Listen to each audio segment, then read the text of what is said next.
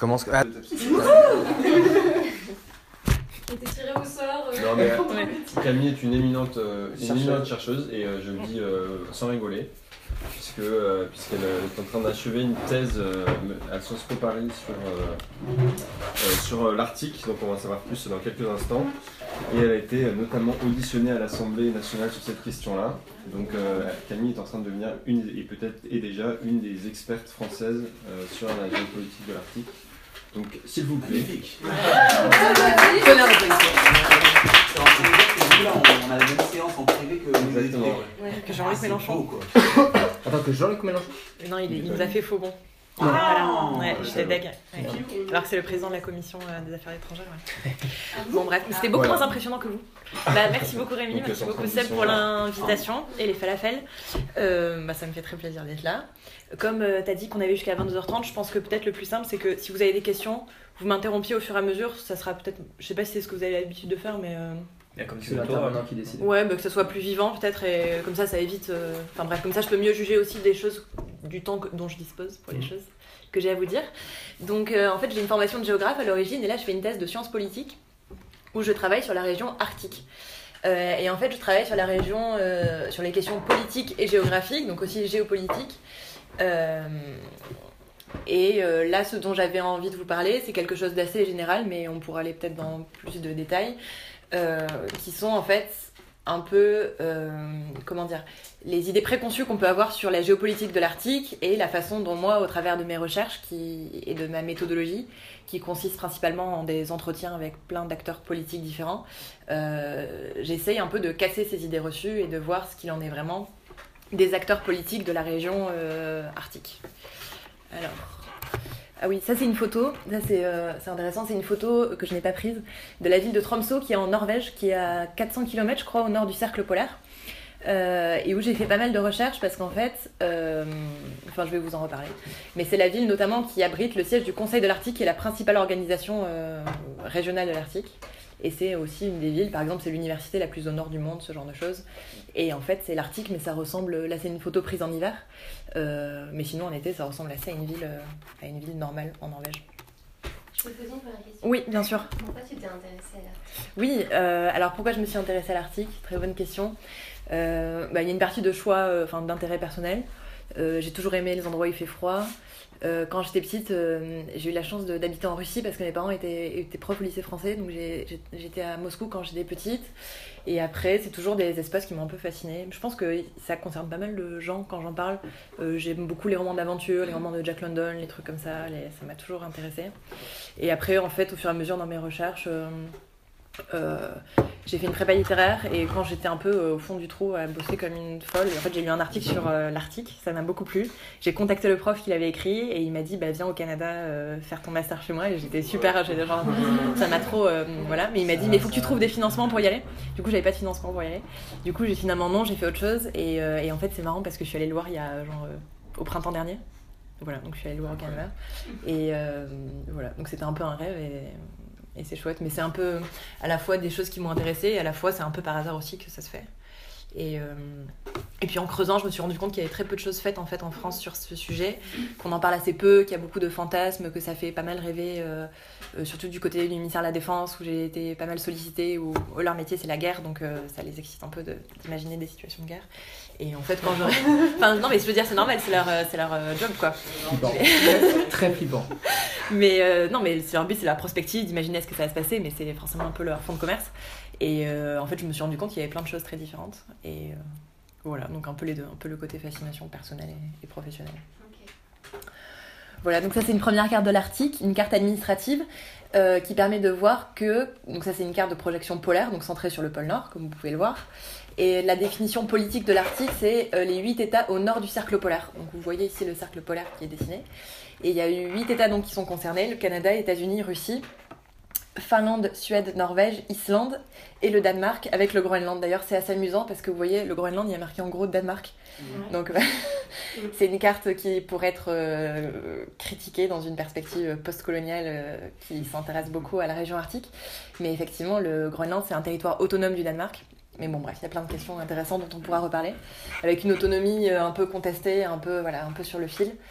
Mais euh, en tout cas, c'est grâce au Groenland que le Danemark est en Arctique. C'est pour ça que le Danemark y est aussi très attaché. Voilà, donc ça c'est une première carte qui présente seulement les pays en. Ça présente pas les populations, ça présente pas les enjeux de pouvoir, c'est juste les territoires. Et la question à laquelle je m'intéresse, c'est de savoir qui est-ce qui est concerné par cette région arctique. L'Arctique, c'est un enjeu international ça, les, acteurs arctiques le savent, de plus en plus perçu comme tel. Il y a eu en fait dans les, dans les relations internationales en Arctique un point, euh, comment dire, une date saillante qui est en 2007, parce qu'en 2007, euh, on en parle souvent dans les, quand on articles du Monde par exemple qui parlent de l'Arctique, c'est tout le temps l'accroche. En 2007, il y a eu une expédition scientifique russe qui a planté un drapeau en titane à 4500 mètres euh, sous l'océan. Euh, au niveau du cercle polaire, avec un gros drapeau russe en titane. C'est assez impressionnant et c'est surtout un exploit scientifique en fait parce que c'est assez balèze de faire ça dans des eaux très profondes, très froides, etc. Et ça a un peu tout de suite déchaîné les passions. On s'est dit, ça y est, c'est la nouvelle guerre froide, les Russes s'excitent, euh, c'est assez incroyable ce qui se passe. Et à la suite de 2007, du coup, ça a été un peu un coup de projecteur sur l'Arctique. Et alors que tout le monde s'en fichait un peu avant, on a commencé à se rendre compte que c'était très intéressant. Euh, et à la suite de ça, Bon, ça, c'est pas forcément très intéressant en 2018. À la suite de ça, en 2008, il y a eu une initiative des cinq pays riverains de l'Arctique, donc Groenland, Canada, États-Unis, Russie et Norvège, de se dire on va essayer de gérer, la, de gérer la région de manière collective suite à tous les enjeux dont on parle. On va parler des enjeux économiques, des enjeux commerciaux. On va essayer de gérer la, la région en cercle restreint à 5. Donc la question se pose, qui est-ce qu'on inclut dans cette gestion de la région? Est-ce que l'Arctique c'est un enjeu international ou pas? Est-ce que c'est une région ou pas? Qui est-ce qu'on inclut dans la région? Voilà. Moi dans mes recherches, je m'intéresse pas mal à une perspective, je me base beaucoup sur une littérature euh, comment dire constructiviste de la région de la région arctique. Alors le constructivisme, c'est une théorie qui va un peu dans les théories des euh, comment on dit euh, comment dire? Ah, je, cherche le mot. Bref, le constructivisme, c'est une théorie des relations internationales qui dit qu'en fait, il n'y a pas de réalité sociale, mais tout est une réalité sociale. Voilà. Euh, ça, sert à, ça sert à beaucoup de choses. Parfois, ça va, d'après moi, un peu trop loin. Mais par exemple, quand on parle des, des, des études sur le genre, il y a beaucoup de personnes qui s'appuient sur ça, qui disent bah voilà, le genre, c'est une construction sociale, politique, culturelle. C'est pas une. Voilà, tout est construction de la réalité.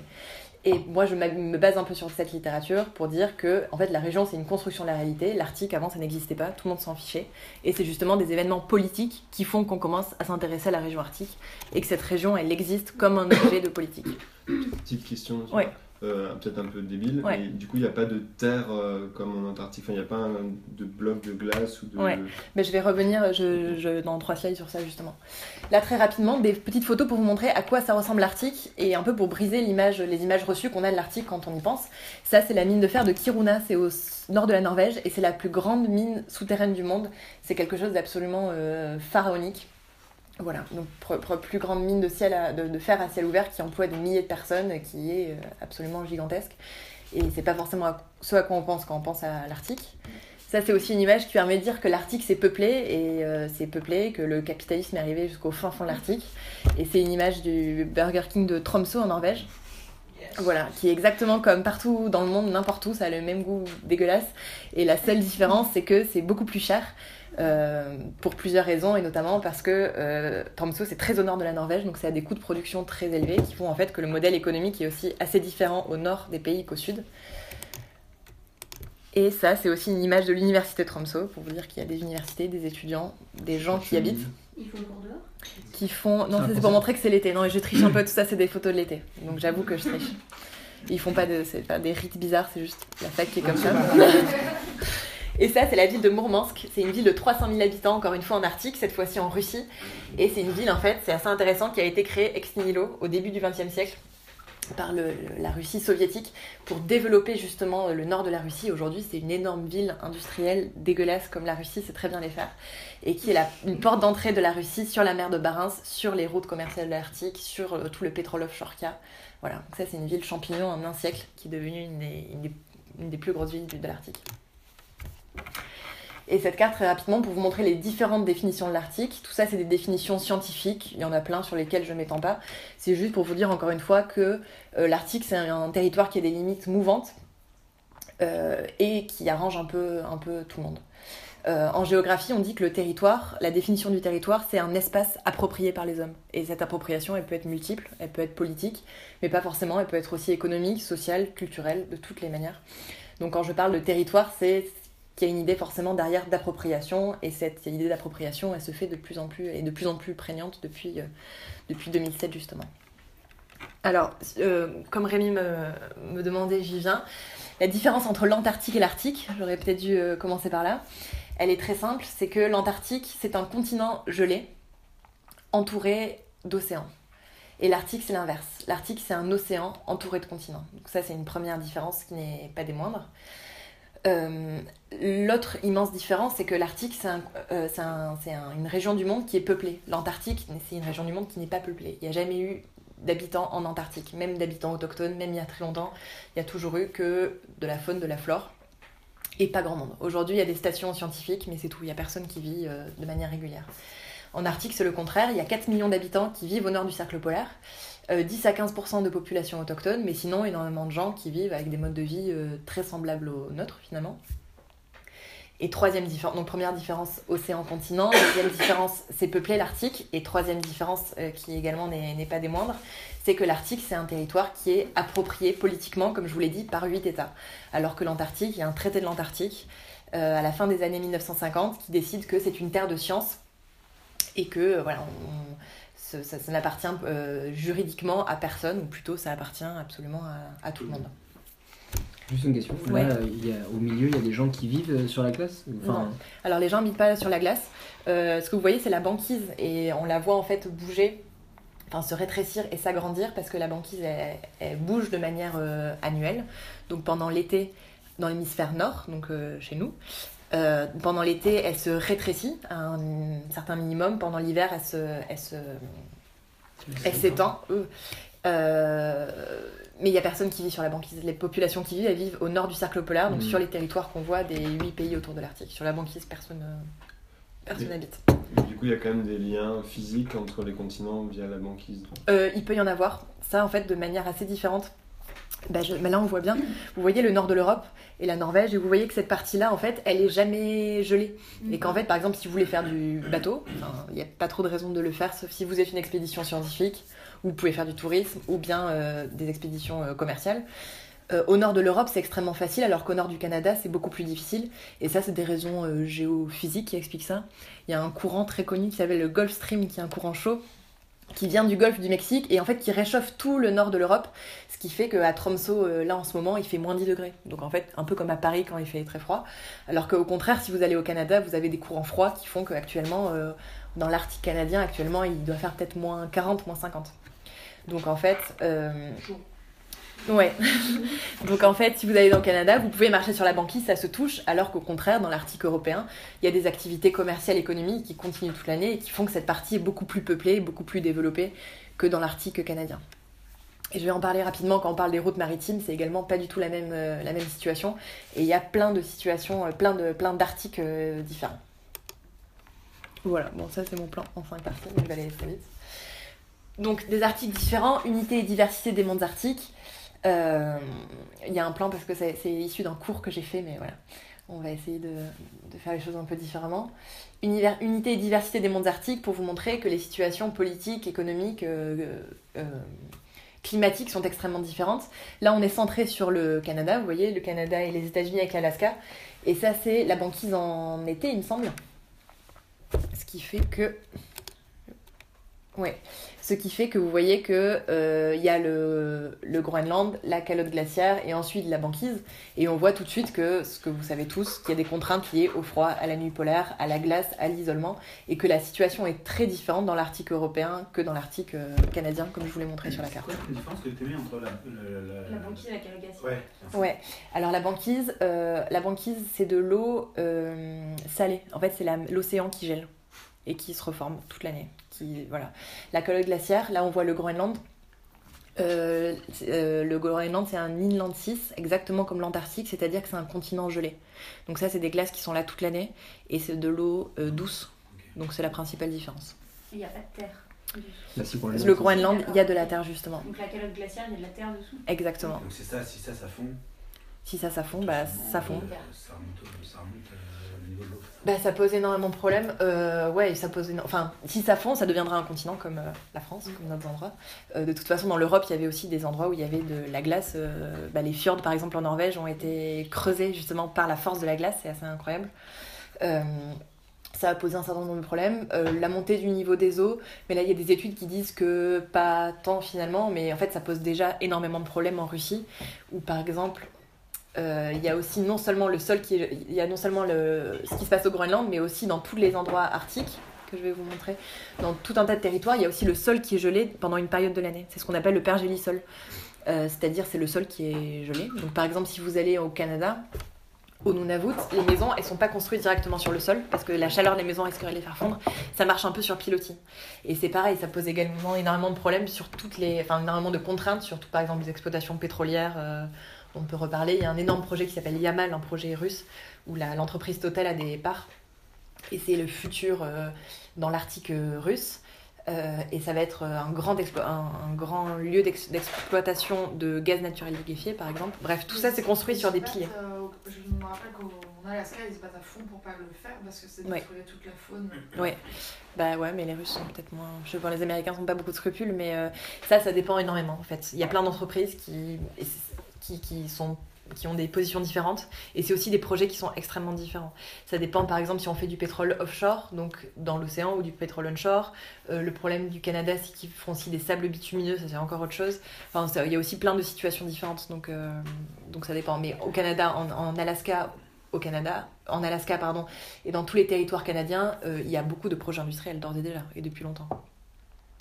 Euh, mais ça pose justement des problèmes de, fonte du pergélisol, donc du sol gelé, et notamment euh, tout un, certain nombre de, questions liées aux infrastructures, parce que toutes les routes sont construites sur du sol gelé. Si ça fond, bah, toutes ces infrastructures s'effondrent, euh, toutes les maisons s'effondrent, et au- aussi on parle de problèmes notamment de, tous ces sols gelés, ça une certaine finalement, comment dire, ça fait des sols sains, on va dire, mais en fait il y a plein de gaz euh, des gaz emprisonnés dans les sols qui font que si ça fond, tout un tas de bactéries dégueulasses qui vont être rejetées, entre autres problèmes euh, sanitaires par exemple. Il y a une couche de glace sur le sol. ça. Exactement, ouais. Puis il y a le méthane dedans aussi. Et il y a du méthane dedans, Mm. exactement. Il y a des. Ouais. Donc c'est c'est- en fait c'est un, puis après c'est un cercle vicieux, c'est un peu tout pareil. Des boucles de rétroaction. Oui. Donc euh, voilà, cette carte elle est un peu différente parce qu'elle elle représente en fait les habitants de l'Arctique et notamment les habitants autochtones de l'Arctique. Et ce qui est important aussi de noter, c'est que si l'Arctique c'est un espace peu peuplé aux faibles densités, là vous voyez où les gens habitent, et là c'est notamment les populations autochtones de l'Arctique auxquelles je m'intéresse moi pour parler de, de questions de représentation politique, qu'on voit ici divisées en plusieurs groupes. En bleu, euh, les populations inuites. Euh, rose et vert, c'est deux groupes euh, qu'on se trouve seulement en Amérique, et en jaune, euh, les Samis, qui sont le dernier peuple euh, autochtone d'Europe. Et en russe, en Russie, évidemment, la Russie, c'est le plus grand pays de l'Arctique en termes de, de- d'espace côtier, en termes de territoire, euh, qui a un très très grand nombre de populations euh, autochtones. En fait, il y a 40 populations. Quand tu dis autochtone, c'est. Alors, définition d'autochtone, c'est un peu difficile, mais la définition d'autochtone, c'est les personnes qui étaient là avant nous, en gros. Donc, euh, des populations autochtones, mais en fait, ouais. Parce que, enfin, avant euh, l'Empire tsariste, avant l'URSS, avant quoi. Oui, voilà, c'est exactement ça. Euh, avant, oui, toutes ces populations-là, elles ont été colonisées par euh, la, quand la Russie a conquéri la, a conqué- a con- oui, a conquis la Sibérie oui, au 18e, 19e siècle. Exactement pareil pour ce qui s'est passé au Canada. Le Canada, c'est c'est assez violent. Enfin, les Américains sont assez forts pour ça. Euh, bah, ça commence par un génocide. Euh, et après, ça se finit par une colonisation euh, extrêmement violente. Et ce qui est particulier au Canada, c'est que cette histoire de la colonisation, euh, elle s'est finie il y a 20 ans. Enfin, elle n'est pas vraiment finie, mais euh, les dernières marques extrêmement violentes datent d'il y a 20 ans. Voilà. Donc, Il y a euh, 20 ans. Ouais, ouais, Mais c'est un une énorme blessure, euh, les, les populations autochtones en, au Canada. Ouais, au Canada, c'est assez terrible. Enfin, on va pas faire le concours du plus méchant colonisateur, mais les Canadiens, ils sont, ils ont des dehors de, de gens sympas, mais euh, c'est, c'est quelque, non, c'est quelque chose d'extrêmement violent et qui date de 20 ans. Et Justin Trudeau, ouais. Mais ouais, en fait, ce que les Canadiens ont fait, dans une logique notamment d'appropriation du territoire canadien, c'est qu'ils ont notamment déplacé toutes les implantations inuites plus vers le nord pour dire que c'était à eux. Et ensuite, une fois qu'ils ont fait ça, donc les populations elles se sont retrouvées 200 km plus au nord, alors que ça faisait des milliers d'années qu'elles vivaient là, donc ça, ça a posé énormément de. Enfin, il y a eu beaucoup de morts. Et ensuite, dans une euh, volonté d'assimilation, il y a eu ce qu'on appelle des residential, des residential schools, c'est-à-dire que l'État canadien est allé chercher tous les enfants euh, dans les euh, communautés euh, inuites notamment, pour les emmener dans des écoles, dans des pensionnats au sud du Canada, donc dans les villes qu'on connaît, Montréal, Ottawa, etc. Comme la Chine fait. Comme la Chine fait. Ah ouais, je savais pas. Bah, je crois que c'est assez, assez efficace et, et extrêmement violent quoi. Parce que bon, les enfants ils sont, bon, ils deviennent complètement, euh, enfin ça se passe très mal pour eux. Il y a eu aussi des gros problèmes d'abus sexuels, enfin la totale. Ils- en fait, ils savaient pas manger ce qu'on leur donnait à manger parce qu'ils étaient habitués à un autre type de nourriture, donc il y a eu une très forte mortalité. Et quand une fois adolescents ou adultes, s'ils reviennent chez eux, euh, là ils deviennent complètement tarés quoi. Et il y a des une violence, un taux de mortalité, un des, enfin des, des taux de de d'homicide, de viol, de... et c'est d'une violence euh, d'autant plus inouïe que ça se passe au sein des communautés, au sein des familles, enfin c'est des sociétés complètement. Quel, euh, enfin, pour, pour les assimiler, pour les mettre dans des pensionnats, leur apprendre à parler pour anglais, leur apprendre, français. euh, les bonnes manières. quoi. Ouais, voilà, pour leur apprendre à parler anglais, pour leur apprendre. euh, À vivre Ouais, euh, bah, comme. euh, être éduqué quoi. Ouais, comme nous. En fait, les autochtones, c'est juste les derniers colonisés. Ouais, il y a un peu de ça. Non, non, il y a un peu de ça. Voilà. Donc c'est vrai qu'à cet égard, la, la politique du gouvernement Trudeau, elle est un peu ambivalente parce que il y a un petit côté, on verse notre larme sur les autochtones, sur les homosexuels, un peu sur toutes les minorités, et quand on y va, en fait, il y a pour l'instant rien qui n'a été fait, à part beaucoup de politiquement correct, qui est un peu la spécialité euh, canadienne, mais en fait, dans les faits, c'est suivi de d'aucun discours, c'est d'aucun d'aucun fait, pardon. Décision. C'est un petit peu, c'est assez hypocrite comme comme décision. Très hypocrite. Donc voilà, donc ça c'est euh, la répartition des populations autochtones. Et comme vous voyez, euh, bah, par définition, les populations autochtones elles étaient là avant les États-nations, donc très souvent elles sont à cheval justement sur plusieurs, euh, sur plusieurs États. Cette carte, elle représente alors euh, la taille du cercle représente en stock le nombre de populations autochtones. Donc là où il y en a le plus, c'est au nord de l'Europe, également en Alaska. Et la couleur, plus elle est foncée, plus elle représente le pourcentage de population autochtone. Donc en Groenland, il y a 90% de population autochtone. Au Nunavut, là, ce que vous voyez euh, sur la carte, c'est enfin bref, à l'est du Canada, il y en a également énormément. Alors que euh, dans tout le nord de l'Europe, il y a beaucoup plus de population autochtone, mais beaucoup plus diluée dans la vie, euh, dans, dans le- dans l'ensemble de la population. Et c'est des populations beaucoup plus occidentalisées, donc qui voilà, beaucoup plus occidentalisées, où ça pose moins de problèmes de- de- d'assimilation et également de représentation politique. Alors j'avais fait deux études de cas sur les Samis et, sur, euh, et au Canada. Je vais peut-être parler plus des Samis et je passerai le Canada. D'une manière générale, dans une perspective justement de regard un peu euh, post-colonial qu'on peut poser sur ces populations, elles ont toujours été en marge des territoires nationaux, tout simplement parce que euh, elles ont été colonisées très tard. Les capitales de ces, de, ces, de ces nations se trouvent tout le temps au sud, alors que les populations sont au nord. Mais depuis une centaine d'années, il y a quand même un passage politique où d'un modèle étatique extrêmement centralisé, on passe à une plus grande répartition de pouvoir, à des, processus de dévolution qui font que ces personnes autochtones, elles ont de plus en plus voix au chapitre dans les décisions qui concernent leur région. Là, c'est un exemple qui est souvent pris dans les, cas euh, environnementalistes. C'est celui du barrage d'Alta. Alta, c'est au nord de la Norvège, dans la région qui s'appelle le Finnmark, où en 1979, l'État norvégien, euh, bah, comme en Chine, si tu connais la Chine, ou dans plein d'autres endroits, a décidé de mettre en place un grand barrage. Et le problème du barrage, comme toujours, c'est que ça, euh, engloutit dans l'eau euh, des communautés. Là, c'était des pâturages, des, les personnes vivent de l'élevage de rennes, etc. Et en fait, ça a provoqué de manière assez intéressante un espèce d'immense mouvement social euh, qui a duré trois ans, qui a été assez, euh, assez violent. Là, on voit des, sur la photo de gauche des populations, euh, enfin des Samis, donc euh, des populations autochtones norvégiennes, qui, vont fin, qui, qui font une grève de la faim devant le Parlement euh, norvégien, assis sur des pots de rennes, habillés avec leurs habits traditionnels, etc pour demander bah, juste qu'on qu'on les consulte quand il y a une décision qui prend qui, qui, concerne leur territoire. D'autant plus que bah, plus beaucoup plus que nous aujourd'hui ces populations là elles ont un rapport au territoire qui est très fort qui est pas seulement économique mais qui est aussi culturel spirituel etc pour plein d'autres raisons Euh, et de manière assez intéressante là on voit les samis un peu déguisés en en samis en fait parce que non mais parce que si c'est des habits traditionnels comme euh, ça peut exister encore dans d'autres pays occidentaux euh, globalement, ce sont des populations qui ont des modes de vie très semblables à la majorité des Norvégiens.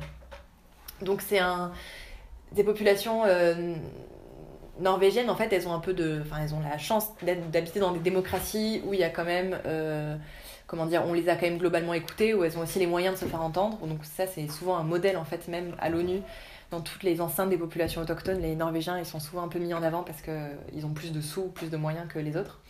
Euh, et donc en fait c'est un- une mobilisation qui a eu de l'écho puisque à la suite de ça le, gouvernement norvégien a décidé de créer un parlement sami et ensuite la Suède, la Norvège, même la Russie a suivi même si en Russie il est pas trop, il est pas trop, euh, il est pas trop, enfin voilà c'est un peu contesté le statut du parlement sami mais c'est autant de moyens pour les populations autochtones de se faire entendre et ça c'est vraiment une, une première.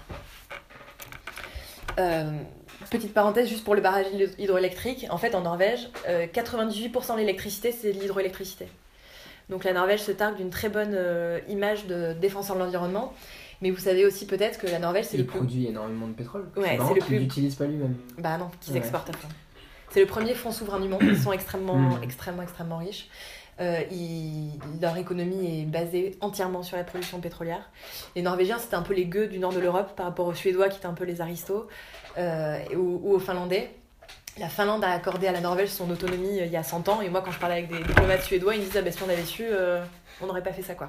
Parce que 50 ans après, la Norvège a découvert le pétrole, et maintenant, bah, c'est littéralement les rois du pétrole. C'est une économie extrêmement, extrêmement riche, complètement basée sur le pétrole. Et quand on va les voir là-bas et qu'on leur dit bon ben le pétrole euh, les gars faudrait arrêter, en fait non ils ont aucune envie parce que s'ils ont un modèle de société aussi euh, voilà qu- qu'on peut envier nous avec des congés maternité de deux ans, euh, sécurité sociale en or, euh, une université gratuite de très bonne qualité, tout ça c'est fondé sur le pétrole. Donc pour eux c'est un peu compliqué aussi maintenant de faire euh, Ils n'utilisent demi-tour. aucun pétrole. 2%. 4- 80 98% de leur économie à eux c'est l'hydroélectrique. Donc des barrages comme ça. Non, mais pour les, pour les Ouais, pour les voitures. Oui pour les voitures aussi. Oui évidemment. Oui. Oui, pour le, le gros. Oui, non, Là je parle de leur électricité. Oui je parle de l'électricité là. Et, euh, Voilà. et ils ont pas peur que ça fasse comme tous les pays pétroliers. Enfin, je veux dire, euh, il y a un moment où faut pas être con, quoi. Genre, euh, Ils y réfléchissent. Mais c'est, c'est, c'est- moi, je trouve ça hallucinant quand je vais à des conférences comme ça sur l'Arctique. C'est, c'est, c'est, c'est aberrant en fait. Parce qu'ils parlent de développement durable, ça c'est leur grand truc, parce que c'est tellement élastique ce concept qu'on Mhm. peut faire rentrer ce qu'on veut. De développement durable, voilà, le curseur on le place exactement comme on veut. Euh, donc il y a beaucoup de protection de l'environnement, etc. Mais par ailleurs, eux, ils font ce qu'ils appellent, ils sont très fiers de leur pétrole clean. euh, voilà. Il n'y a, a pas eu, à ma connaissance, mais je suis pas spécialisée dans ça, mais à, à ma connaissance, il n'y a pas eu de grosses catastrophes. Et ils exportent tout. Donc ça leur permet de garder une image très propre des défenseurs de l'environnement. c'est Et après, de ça- modèle économique. Ouais, c'est comme un jour, ça sera- Bah, Ouais, mais j'ai l'impression que là, ils ont un peu la mur, comme beaucoup de. Après, ils font autre chose, ils font aussi la pêche, des trucs comme ça. Mais pour l'instant, ça, ils ont l'air euh, déterminés à. Et l'exploitation des minerais aussi. Et l'exploitation des minerais, ouais. Pour l'économie, tu veux dire Ouais. Oui, oui, bah ouais. Mais c'est exactement la même question, par exemple, qu'au Groenland. Le Groenland, c'est un pays qui veut avoir son, à terme son indépendance par rapport au Danemark. Mais son seul moyen d'être indépendant, euh, bah, c'est les minerais. C'est un, sous un sol et un sous-sol extrêmement riches. Il y a de énormément d'uranium, de terres rares, de diamants, de tout ce que vous voulez. Euh, et le Groenland compte sur ça pour avoir son indépendance. Mais encore une fois, c'est l'indépendance au risque Hmm. de la dépendance. Quoi. Et puis s'ils sont indépendants du, du Danemark, là aujourd'hui c'est les Chinois qui leur tournent autour pour dire on va vous aider à être indépendants et en fait ils seront dépendants d'une autre, Hmm. d'une autre manière. Bref, voilà. Donc, rapidement, tout ça pour vous dire que grâce à ce mouvement social, aujourd'hui, les, les Samis, qui sont le dernier peuple autochtone d'Europe, ils sont extrêmement bien organisés. Ils ont essaimé un peu ce modèle. C'est un modèle pour tout le monde, très différent de ce qui se passe euh, au, au, au, euh, au, Groen- au- pardon, au Groenland, au Canada notamment, dont je vous ai parlé, où les situations socio-économiques des personnes qui habitent sont, sont très très graves, sont proches en fait de... Enfin, graves sont, sont très différentes. En tout cas, il y a une très grande différence entre le nord et le sud. Il y a la situation socio-économique des populations du nord du Canada qui est équivalente à celle de beaucoup de pays euh, qu'on pourrait appeler du tiers-monde, par exemple. Bref. Tout ça pour vous dire que l'Arctique, c'était une périphérie et de plus en plus, ça devient un centre, un centre d'intérêt, mais aussi un centre politique, économique. Et il y a deux événements majeurs qui sont identifiables, d'après moi. C'est d'une part la fin de la guerre froide et deuxièmement les prises de conscience du changement climatique.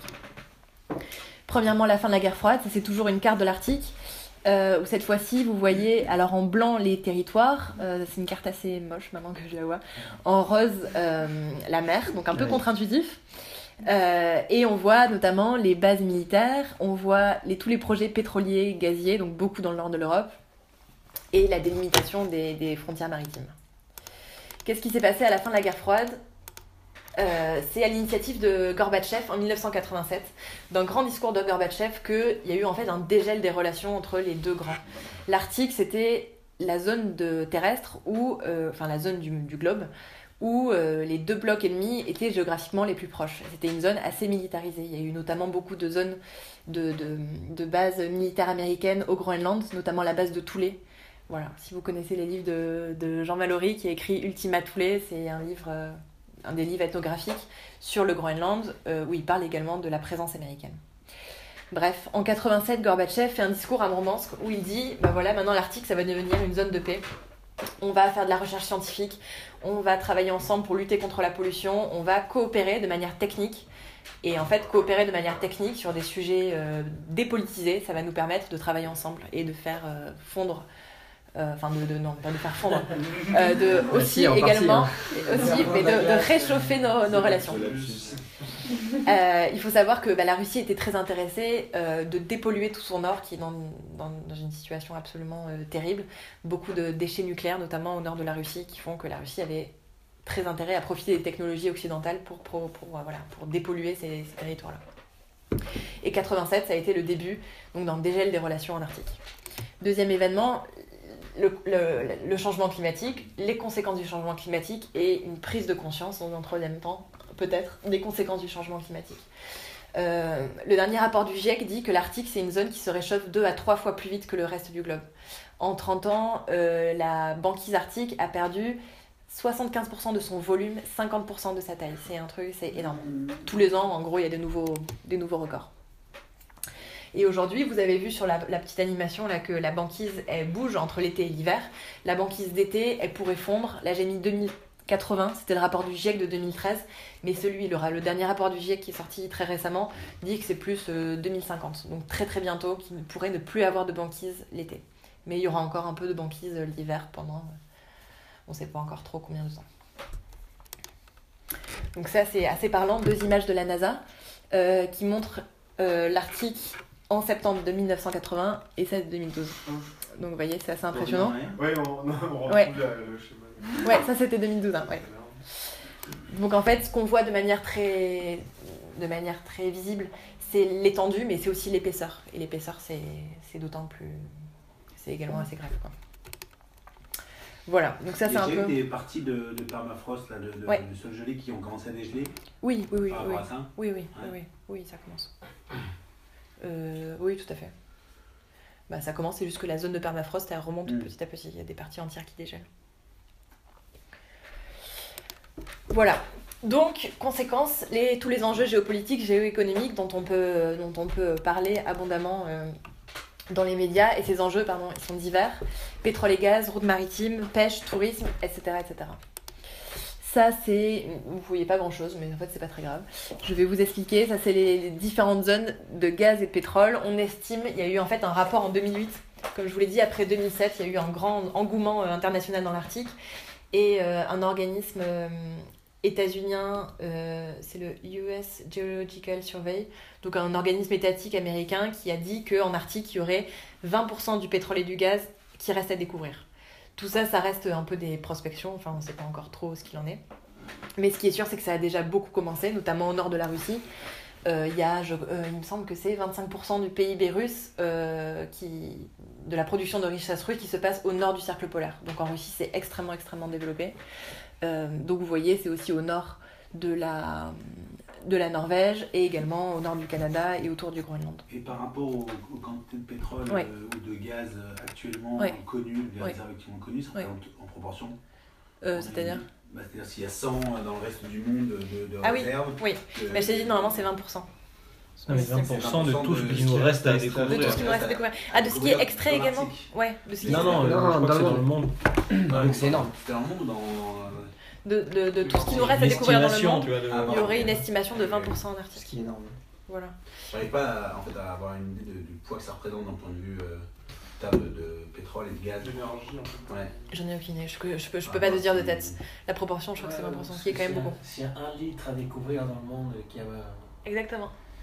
et qu'il y avait un centilitre en Antarctique, ça fait 20%. Et Ouais, voilà. Un centilitre. Oui, voilà, c'est l'idée. de- Neuf, ouais. Ok. Et Mais aujourd'hui, ce qui reste à découvrir, gaz. pardon, mais Ouais. je connais un peu le pétrole, ce qui reste à découvrir, c'est pas grand chose par rapport à tout ce qu'on a Oui, déjà sûr. découvert. Ça. Oui, bien sûr. J'aimerais bien savoir aussi la, la quantité de ce qui est déjà découvert dans l'article. Pour Ouais, connaître le ouais. poids. Ah euh, ça. Ça, je peux pas dire. Mais ce que je peux te dire, c'est que ça a déjà commencé il y a un moment et qu'il y a des très gros projets. Le projet dont je vous ai parlé tout à l'heure, Yamal, c'est ici, en mer de Barents, dans la péninsule de Yamal, et c'est euh, c'est- c'est- c'est 15%. énorme. Ça a commencé très récemment. Total lié à 20%, 30% les Chinois, 50% les Russes. Et ça encore, c'est un très bon exemple de coopération technique, c'est-à-dire que euh, malgré les sanctions, euh, Total a continué à financer allègrement. Et justement, je sais plus qui disait à propos de de- de- de- d'exploitation gelée, euh, Total, enfin l'ancien PDG de, de Total, Christophe de Margerie, avait dit jamais on ira forer en Arctique, s'il se passe une catastrophe, c'est foutu pour notre image. Donc lui, il avait promis ça. Euh, c'est ce qui se passe pour l'instant, même si Shell euh, a fait des prospections en Amérique du Nord, etc. Total a dit non, mais Total finance quand même des projets comme Yamal qui sont du pétrole, euh, du gaz pardon, euh, naturel liquéfié euh, offshore. Donc c'est pas les- du pétrole mais c'est du gaz. C'est Ouais. quoi les risques d'accident? Qu'est-ce qui se passerait si ça dégénérait complètement?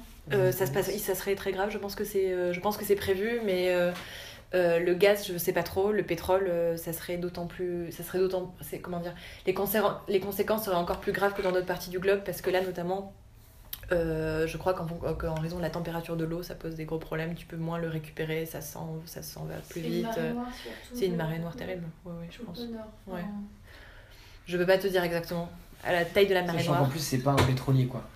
Ça, sais pas. un pétrolier déjà, c'est c'est énorme la conséquence, mais un puits, si ça se.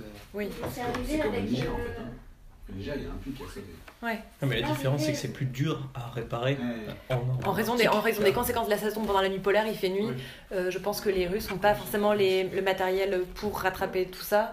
Euh, il fait nuit, il fait, il fait super froid, euh, il faut trouver un brise-glace, il faut... Et Ouais. pendant ça, le pétrole euh, se- se- s'en va allègrement. Quoi. C'est une plateforme pétrolière qui allait la faire euh, Deepwater Horizon, là, c'est pas ça Une explosion d'une grosse plateforme. Ah oui, tout à fait. Oui, oui, oui, exactement. C'est pas dans le Mississippi. Dans... C'est dans le golfe du Mexique. Ouais, ouais. Oui, ça avait été un truc, euh, un truc énorme. Ouais. Euh, là, d'autant plus que je pense que les conditions climatiques sont telles que c'est plus compliqué de- d'y accéder, etc. Euh, je pense qu'ils sont moins préparés aussi, clairement. Et qu'ils s'en foutent, peu- probablement. Assez. Ouais. malgré les alarmes, euh, Et globalement, ils on s'en voit foutent. que les enjeux économiques. et- enfin, C'est de plus en plus rentable parce qu'il y a de moins en moins de pétrole ailleurs. Ça, euh, donc ça ils vont. Ouais. Ouais. Ceci dit, là, on en parle beaucoup, mais comme les prix du pétrole Si, un ont peu. plus ou moins bloqué depuis un moment, ça s'est un peu calmé, les spéculations. Mais bon, ça, c'est c'est, euh, c'est des questions économiques. Ça va arriver. Ça, c'est le deuxième grand enjeu dont on parle beaucoup, ce sont les routes maritimes commerciales, C'est- c'est-à-dire des routes internationales pour le transport euh, de porte-conteneurs, qui au lieu de passer par les routes qu'on connaît euh, traditionnelles, c'est-à-dire le canal de Suez, le canal de Panama, le détroit d'Ormuz, etc., passerait par ces routes-là. Encore une fois, on parle d'économie de temps, de 20 à 30% de temps économisé si on passe au nord de la Russie par rapport au canal euh, de Suez. Mais euh, il n'y a pas que la distance euh, temps qui existe en géographie. Enfin, il n'y a pas que la distance euh, géo- euh, géométrique pardon, qui existe. Il y a aussi la distance temps, la distance coût, etc. Ce qui fait que si ça fait pas mal rêver aujourd'hui euh, euh, les économistes, en fait, dans les faits aujourd'hui, ce sont des routes qui sont extrêmement peu utilisées.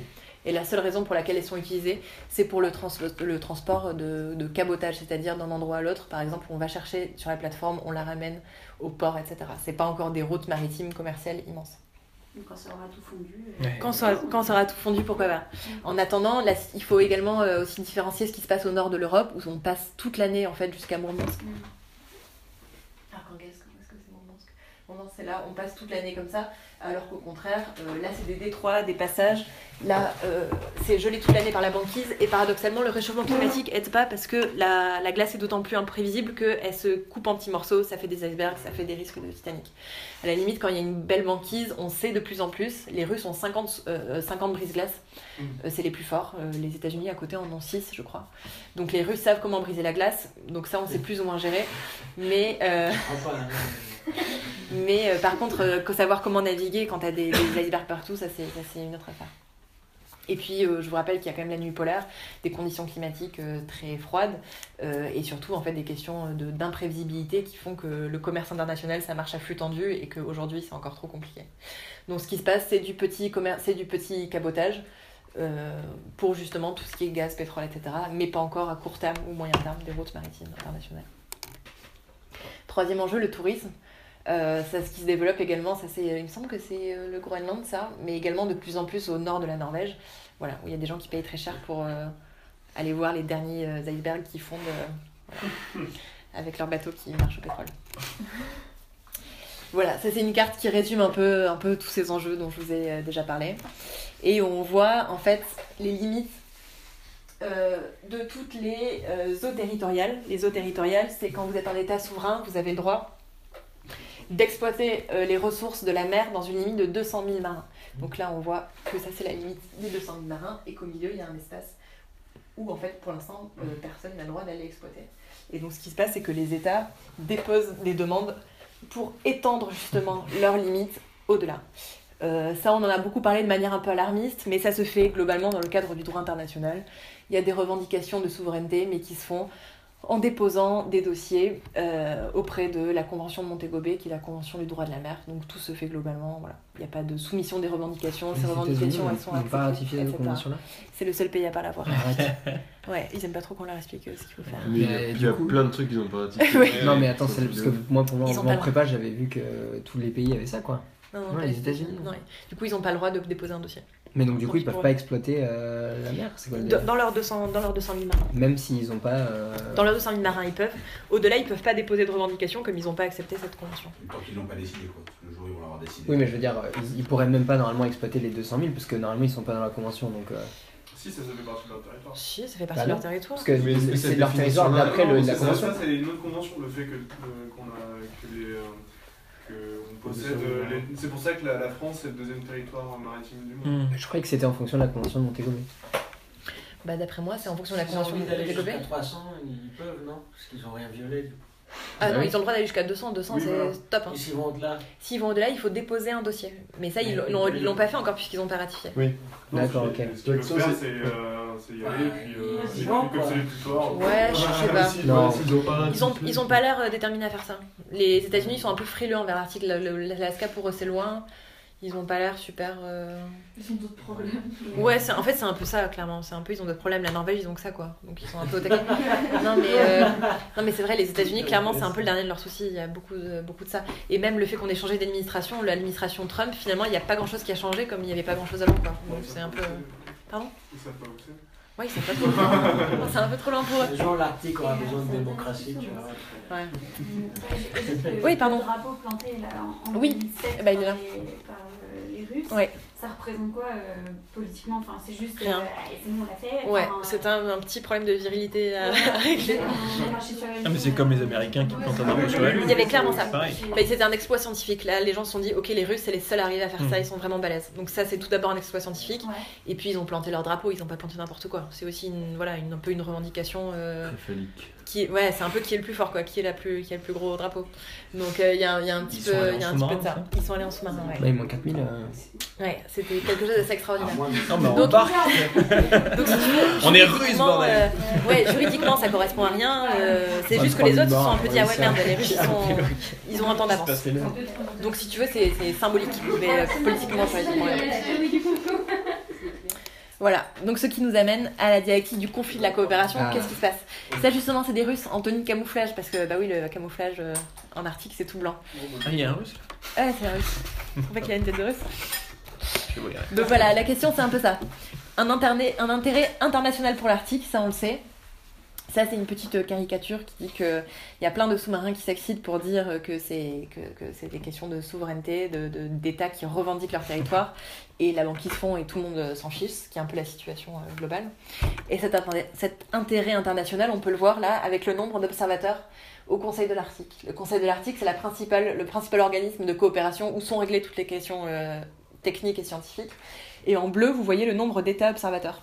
Le Conseil de l'Arctique, il a été justement créé à la suite de l'initiative de Gorbatchev en 1996. En 1998, il y avait 4 observateurs, c'est la ligne bleue. Et aujourd'hui, il y en a 13 en 2007. Ce que vous voyez en 2013, la- l'immense montée, ça a été en fait tous les États asiatiques qui sont arrivés en force au Conseil de l'Arctique. Donc la Chine, l'Inde, Singapour, la Corée, le Japon, euh, l'Italie également. Euh, et ce qui fait qu'aujourd'hui, en 2019, Ils sont juste observateurs, non ils sont juste observateurs, ils n'ont pas de légitimité à parler. Bah, je sais pas, les Les Italiens- Singapour, non, les Italiens- les Italiens, ils sont à les Indiens. oui, oui, euh, Les. Indiens, ouais. Euh, la Chine, la Chine, euh, la Chine, si. Ça dépend un peu de ce La que Chine tu peut-être, C'est à la fin, quand tout le monde demande, faut y aller aussi, quoi. Hmm. Mais ce qui se passe aujourd'hui, c'est qu'en 2019, il y a 60% de la population mondiale qui est représentée au Conseil de l'Arctique.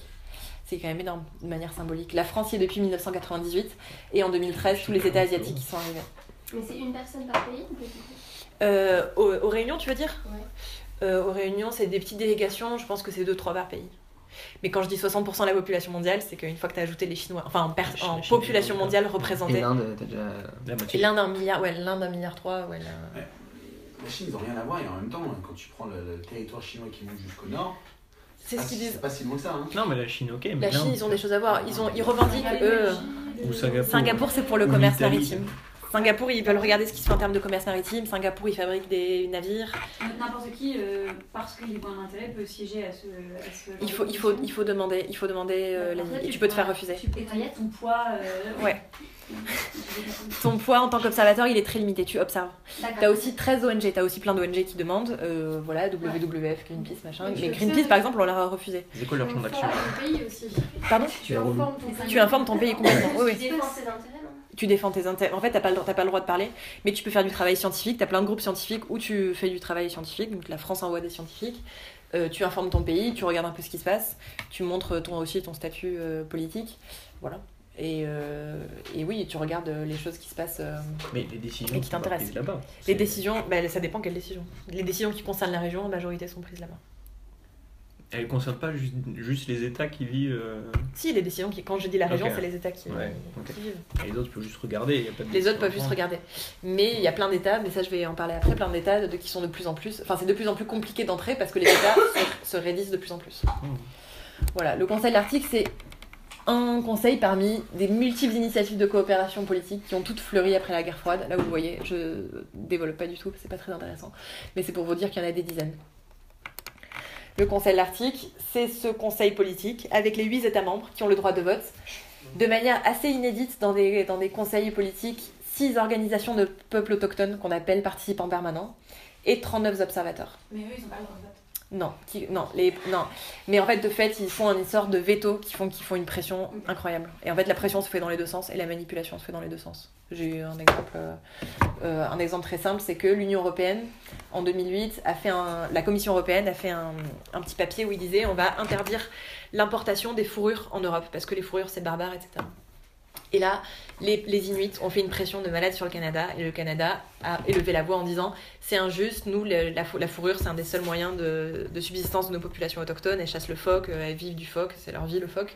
Euh, vous faites de la discrimination, c'est dégueulasse, on va bloquer votre entrée au Conseil de l'Arctique. Fuck you. Exactement. Et, euh, et de fait. Rémi et, diplomate. et paradoxalement, ça fait que les populations autochtones, les Inuits, détestent Greenpeace par exemple. Et quand on arrive à l'aéroport euh, de Iqaluit, euh, euh, dans les aéroports de toutes les villes inuites, à Nuuk au Groenland, euh, Greenpeace, il y a marqué fuck Greenpeace pour vrai. euh, ils détestent Greenpeace ou des, des organisations comme ça qui disent écoutez les gars, les fourrures c'est pas bien. Et c'est exactement pour ça. C'est exactement pour ça. Donc en fait, les populations autochtones, elles ont un rôle de pression, mais les États sont bien contents de se servir de ça aussi pour manipuler. Enfin, c'est toujours tout le monde manipule un peu tout le monde. C'est un peu le principe de la, Des de la relations internationales. des relations internationales. Donc voilà, donc le Conseil de l'Arctique, un modèle unique de gouvernance régionale. Pourquoi? Parce que c'est une structure inclusive qu'on peut beaucoup critiquer, mais mine de rien, il y a quand même des populations autochtones qui siègent, fondée sur la science. Le mandat, c'est la science, la protection de l'environnement, et qui, on dirait, qui semble réussir puis qui continue, même par exemple durant la crise ukrainienne. Ça ressemble à ça, les réunions du Conseil de l'Arctique. Donc vous voyez, ça c'est John, Ke- euh, John Kerry, John Kerry. Euh, et Ah ouais. Léona Agoulak, qui était euh, la représentante canadienne, qui elle est une euh, autochtone, avec sa belle peau de phoque d'ailleurs. Toutes les réunions, les Canadiens ils sont avec leur peau de phoque, histoire de bien montrer qu'ils emmerdent le reste du monde. Donc la question que je me pose, c'est aujourd'hui l'Arctique, qui est-ce qui décide? Là on voit qu'il y a un peu tout le monde. Enfin, tout le monde, les Chinois qui sont au fond et les Français qui ont le droit de rien dire, les populations autochtones qui sont là un peu mais pas trop, euh, les États qui sont là avec leur drapeau. Et la question, c'est maintenant qu'il y a tous ces enjeux économiques dont on a parlé euh, rapidement, euh, est-ce que ça concerne pas le reste du monde? Si ça concerne le reste du monde, est-ce que les populations autochtones, les habitants de la région, ils ne seront pas évincés des décisions? Un peu comment est-ce qu'on fait pour gérer politiquement la région? C'est un peu le but de ma, ce que j'essaye de voir dans ma thèse. Aujourd'hui, il y a 39 observateurs, les 6 organisations autochtones, sont clairement, par exemple, noyées dans le processus. Et un exemple de ça, c'est euh, l'année dernière, un, moratoire pour l'interdiction de la pêche dans l'océan Arctique central qui a été signé. Et en fait, les parties prenantes de ce moratoire pour l'interdiction de la pêche, euh, c'était non pas, euh, non pas les populations autochtones, mais seulement les cinq États riverains de l'océan, États-Unis, Canada, Russie, Norvège, Euh, Danemark. Les populations autochtones n'étaient pas présentes, tous les autres États n'étaient pas présents, et par contre, il y avait l'Union européenne, la Corée, le Japon, tous les gros pays pêcheurs du monde. Voilà, donc ce qui pose un peu question à qui est-ce qu'on entend. Sachant que ce moratoire pour l'interdiction de la pêche, on pourrait dire que c'est génial, mais en fait il dure que 16 ans. Et surtout, la pêche dans l'Arctique central, je sais pas si vous vous rappelez, l'Arctique central, il n'y a que de la glace pour l'instant. Donc bon, on s'est réjoui pour euh, finalement, voilà. C'est toujours bien de- de- d'anticiper, on se dit on interdit la pêche alors qu'il n'y a pas encore de pêche. Mais ça reste Bah, un- dans 16 ans, quand la truc aura fondu, C'est ça. c'est là on pourra faire la pêche. Voilà, en même donc temps ça qu'il y ait du poisson. Vu euh, que, que ça va être un petit bassin et, et, euh, Ouais. ils tous la suite quoi.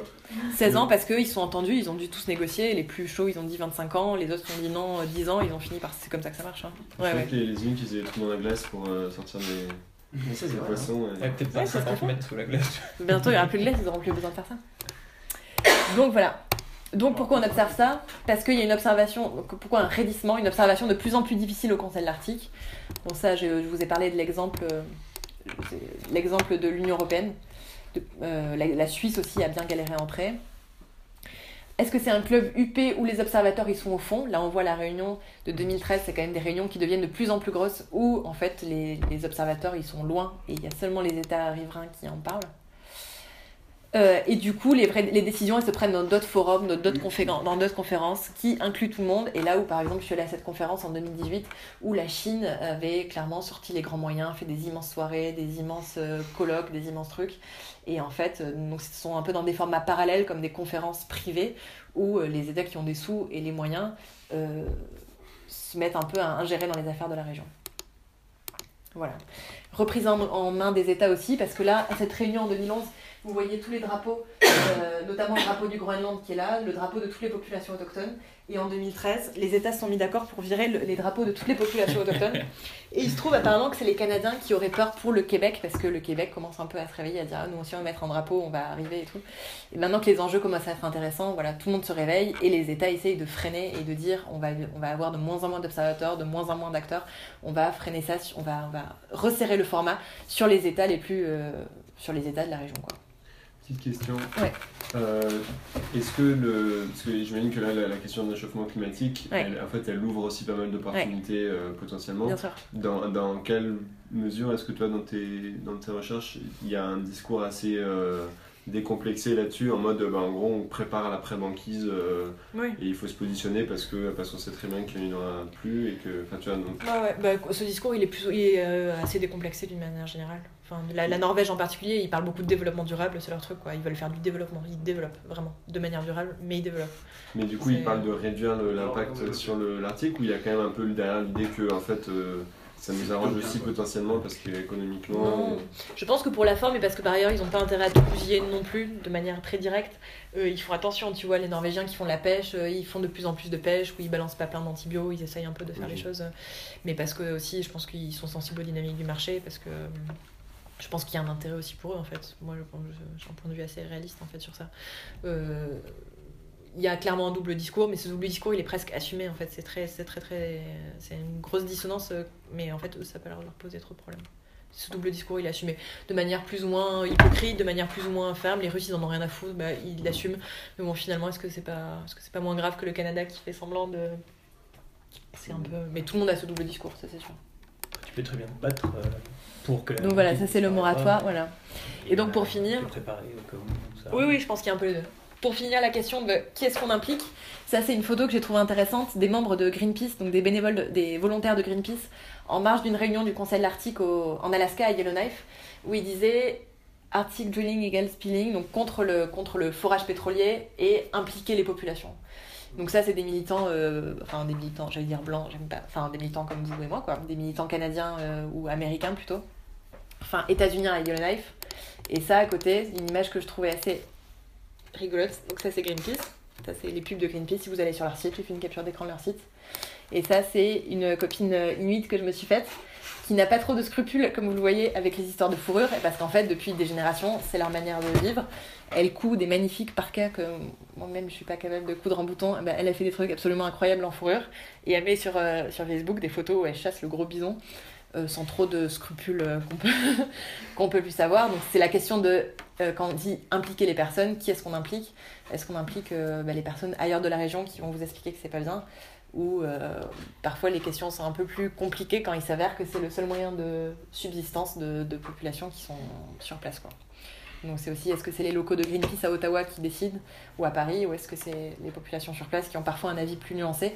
C'est exactement la même chose pour les mines. Pour eux, les mines, c'est un moyen de vivre. Euh, des populations qui sont extrêmement fragilisées, quand on leur dit, bah voilà, tu vas travailler dans une mine, tu vas travailler sur une plateforme pé- pétrolière, eux, ça leur fait un salaire tous les mois, alors que sinon, c'est des populations qui vivent dans une extrême euh, précarité. Donc c'est juste que les questions sont malheureusement parfois plus compliquées que, que ce à quoi on peut, on des peut penser. ou des. euh, Ouais. Complètement. Au Canada, ils vivent beaucoup des subsides de l'État, un peu comme par exemple la France et Mayotte, tu vois, ce genre de truc. Donc ils sont un peu sous perfusion euh, financière. Mais ceci dit, le coût de la vie est deux fois plus cher. Tu vas dans un supermarché, tout est deux fois plus cher que. Tout est importé, donc tout est deux fois plus cher. T'as pas. T'es au-dessus de la limite des arbres au Canada, donc t'as pas d'arbres, donc euh, t'as. Enfin, t'as- tu, vois, t'as pas de fruits, t'as pas de légumes, t'as pas de. Le seul. Voilà, c'est la pêche et la chasse. Donc aujourd'hui, tout est importé, le moins de boulons pour fabriquer ta maison est importé. Donc tout est extrêmement cher. Euh, même les médecins, tu vois, il n'y a rien sur place quoi. Donc euh, c'est des territoires qui vivent vraiment sous perfusion. Donc c'est le Conseil de l'Arctique, ça Ouais. fait partie des Nations Unies C'est un- c'est- ou Non, c'est pas Non, non, c'est pas sous les des Nations Unies, c'est un forum régional, de manière régionale. Et Est-ce que les Nations Unies ont un, enfin, un regard, ils sont observateurs ou euh, Ouais. essaient de, de de Ouais, superviser un peu tout tout à ça fait. Ils sont observateurs. Il y a le PNUE et le PNUD, je crois. Donc euh, le programme des Nations Unies pour l'environnement et celui pour le développement, qui sont observateurs, qui regardent un peu ce qui se passe. Mais ça reste assez, euh, assez indépendant. C'est un peu des forums, euh, des forums régionaux. J'aime bien les commentaires. Ouais. Ouais. Congrats. Non mais c'est un truc. Not too big, not too small. Non non mais non mais c'est. genre, il y a ça, non GG. À la. Congrats.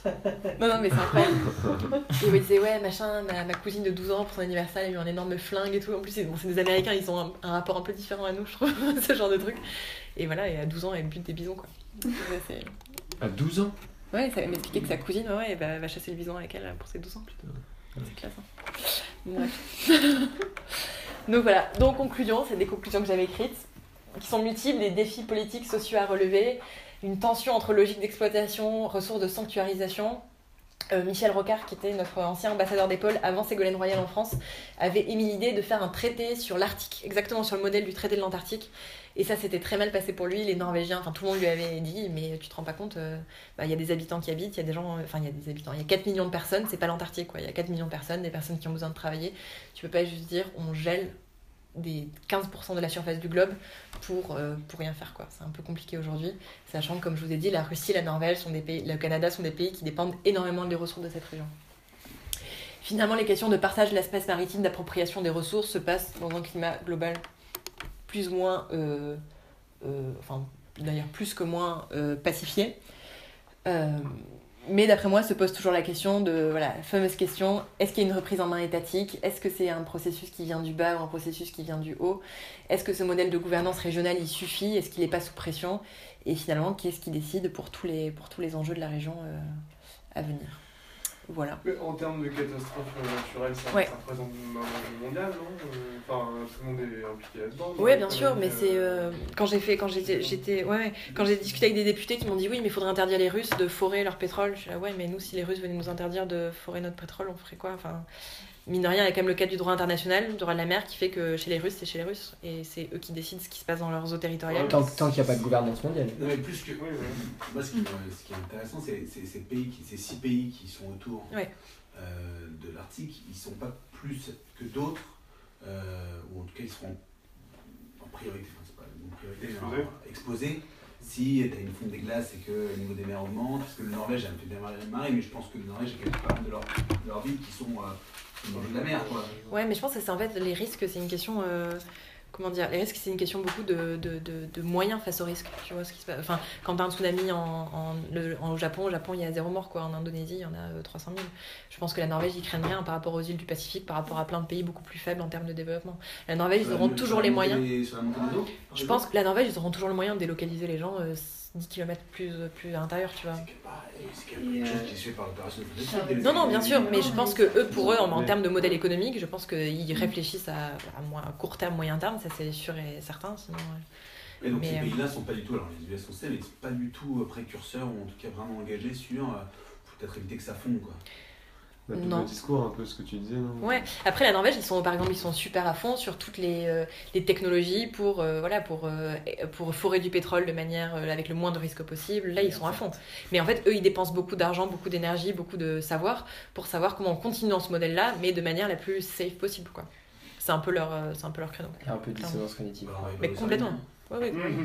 Enfin, de notre côté, on est, enfin, à l'échelle personnelle, on est tous dans des dissonances cognitives. Non, On a des intérêts à court terme ou des plaisirs qu'on veut s'offrir, genre le tourisme. Mmh. Et à l'inverse, on sait que c'est pas bon, bah eux c'est pareil, à part qu'il y a des millions de personnes qui sont engagées, qui vont mourir de faim si, enfin tu vois.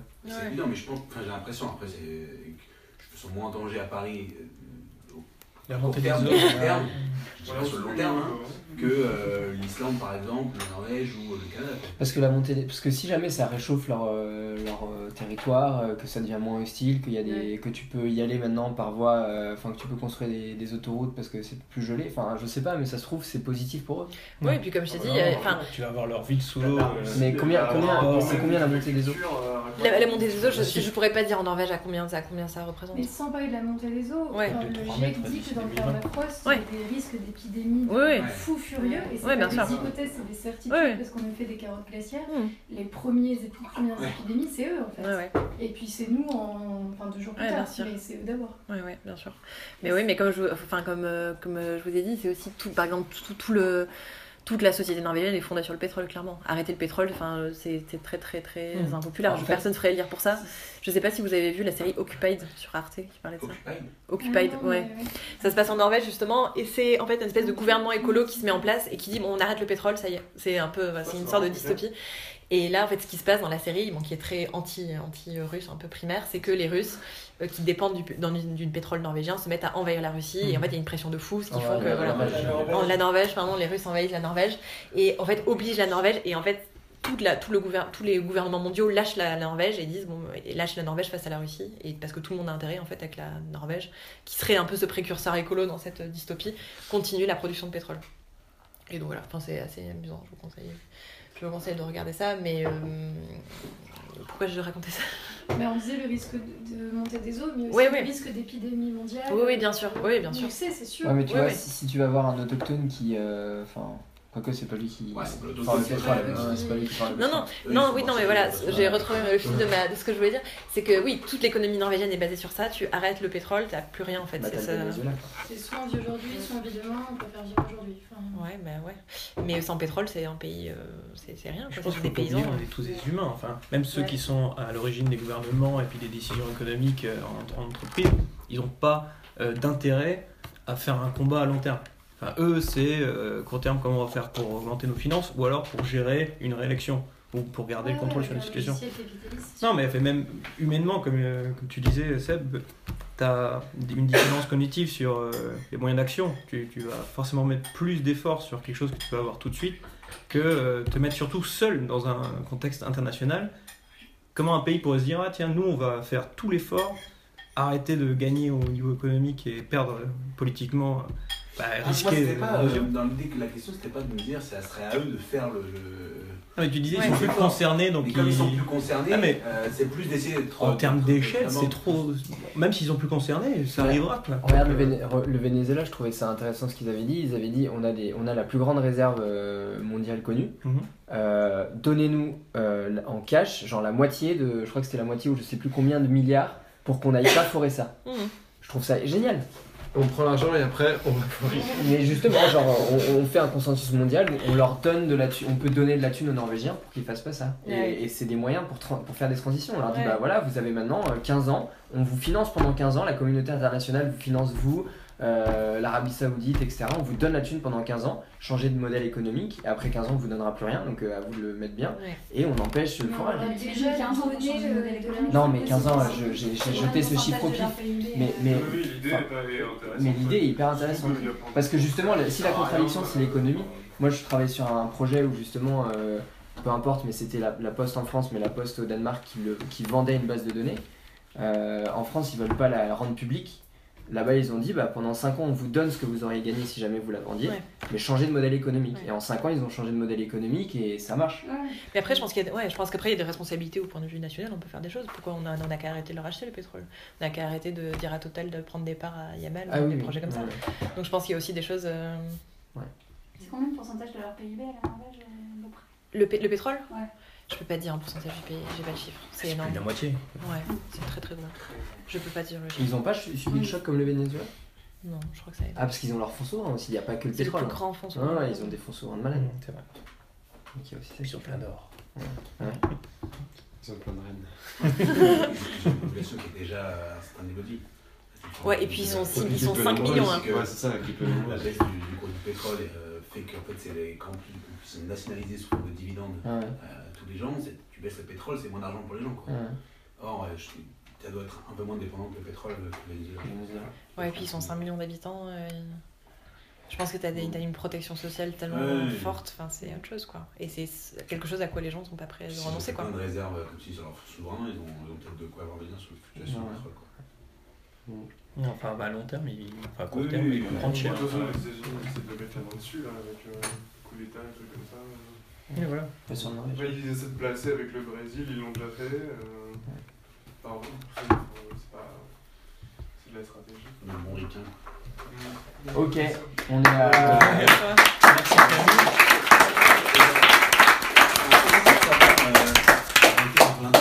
Ton intervention. euh, Attends, juste, je, je conclue comme ça, les, les gens peuvent euh, partir s'ils veulent.